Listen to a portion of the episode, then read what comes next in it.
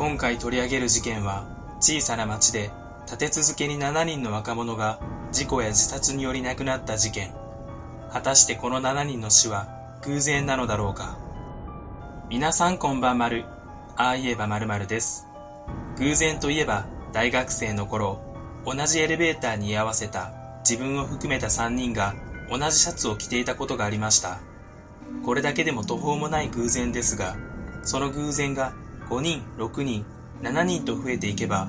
それはどこかに誰かの手が加わっていると考えていいのかもしれない。大阪熊取町7人連続死亡事件は1992年4月29日木曜日。大阪泉南郡にある人口わずか4000人ほどの熊取町で板金工の A 君がシンナー吸引後にため池に転落して死亡したことを皮切りに立て続けに7人が死亡した事件。A 君が死亡してから1ヶ月後の5月29日金曜日。今度は17歳で無職の B 君がシンナー吸引による心不全で死亡。警察によると A 君と B 君は事故死と判断されこれから紹介する5人は自殺と判断された。6月4日木曜日17歳の C 君が自宅そばの玉ねぎ小屋で首吊り自殺をしていた。C 君は中学校卒業後、美容師の専門学校に入学するが中退。事件当時は無職だった。借金を返してほしいというメモはあったものの、死ぬような理由は見当たらなかった。6月10日、水曜日、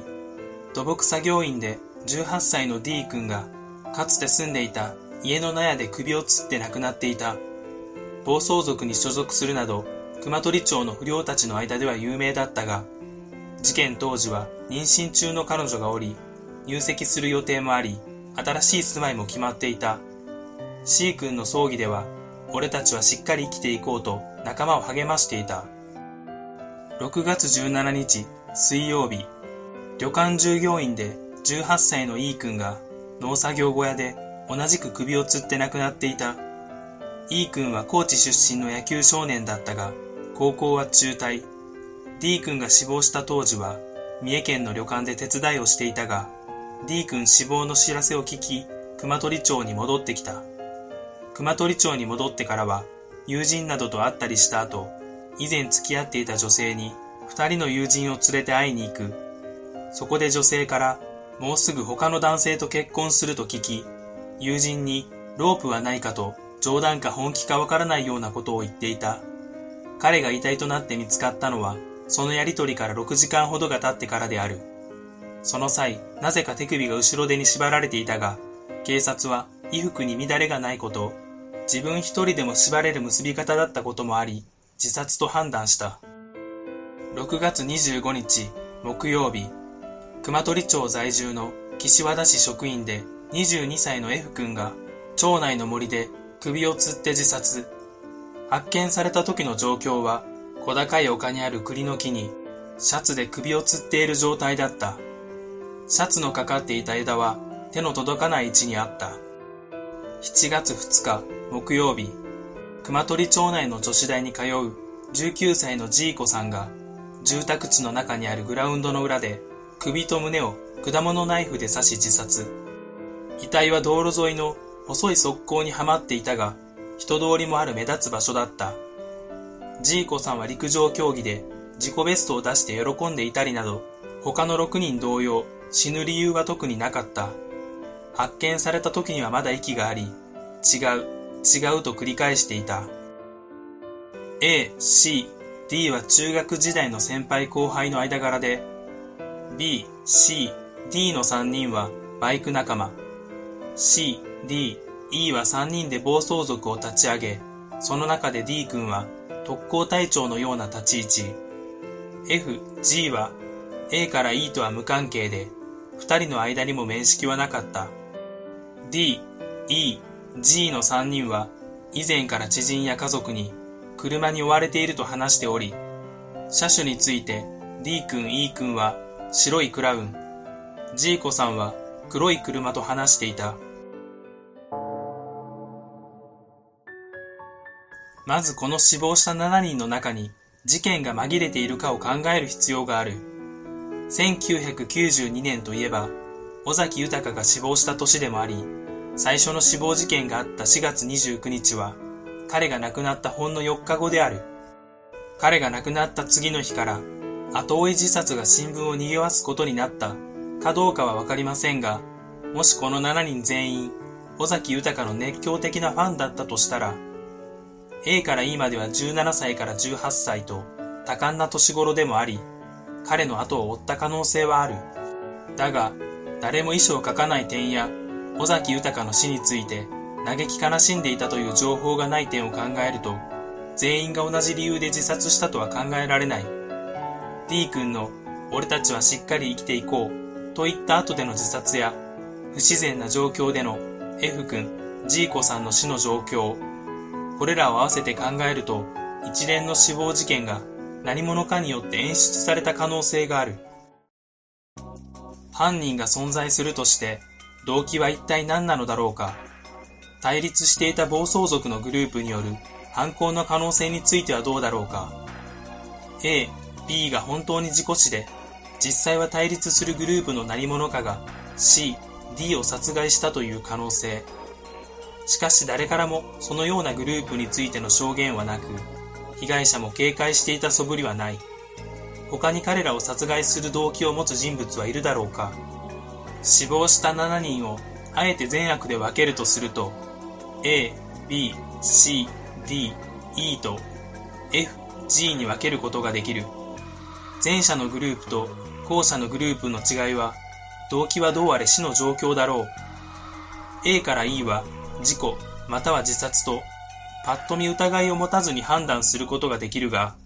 F と G に関しては場所や死に方からして疑いの余地が残る。これが計画性の有無の差だとすればどうだろうか。一見この7人を殺害する動機を持つ人物はいないように思えるが、分類した A から E を悪の存在として、犯人がもし漫画デスノートの八神ライトのように正義感を持って世の中の悪を裁きたかったとすれば動機はある。さらに A から E までを殺害したことを F 君、G 子さんが知ってしまった、もしくは知られたと犯人が思っていたとすれば、F 君、G 子さんを殺害する動機になる。計画していた A から E までは、場所や死に方まで入念に考えられていたが、突如殺害することになった F 君と G 子さんについては、ずさんな犯行になってしまった。G 子さんの最後のセリフ、違う、違うというのも何かを知っていたことを伺わせる。違うというのは自分が自殺したことを否定していたのではなく、今回の7人全員の事故、自殺を否定していたのではないだろうか。一見事故に見える A と B も犯人が殺害した可能性もある。A については犯人が A を誘い出し、シンナーを吸引させ、ラリったところをため池に突き飛ばせば可能で、B についてはシンナーで心不全ということから、おそらくどこかの部屋でシンナーを吸引していたと思われる。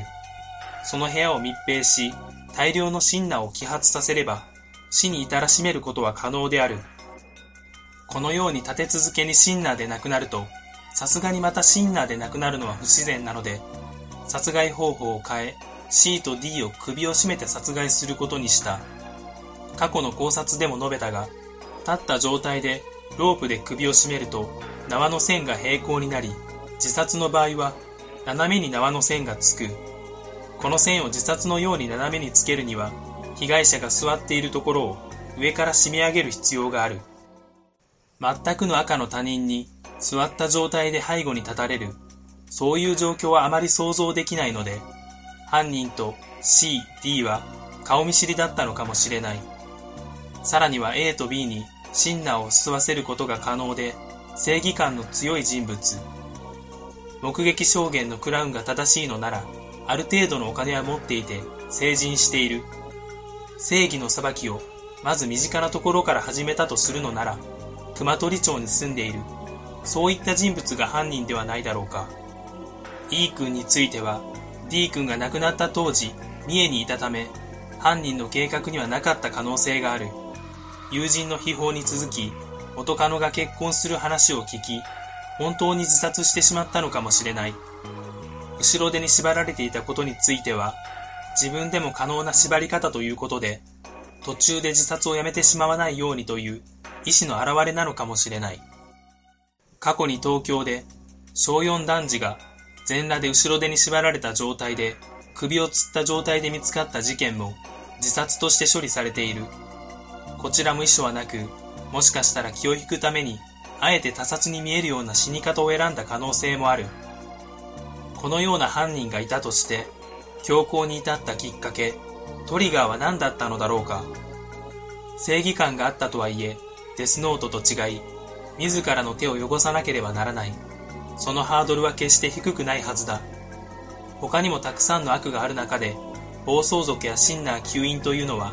小さな悪に思える。そういえば最近、暴走族を見かけなくなったと思いませんか？ほんの10年、20年前までは、毎週のように騒音を響かせながら走っているバイクを目にしたはずです。もしかしたら熊取町の犯人が、そういった人物を次々と消していっているのかもしれない。考察は以上になります。よかったら高評価とチャンネル登録をお願いします。最後までご覧くださり、ありがとうございました。